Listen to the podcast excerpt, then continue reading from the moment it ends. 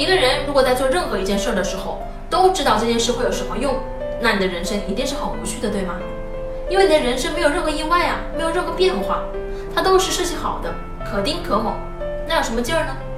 乔布斯在学字体的时候纯粹是因为无聊，但是若干年后开始设计苹果电脑的时候，他发现他会的字体比别人要厉害很多。所以啊，人不用知道哪个知识会在什么时候有用，这啊是一件非常美好的事儿。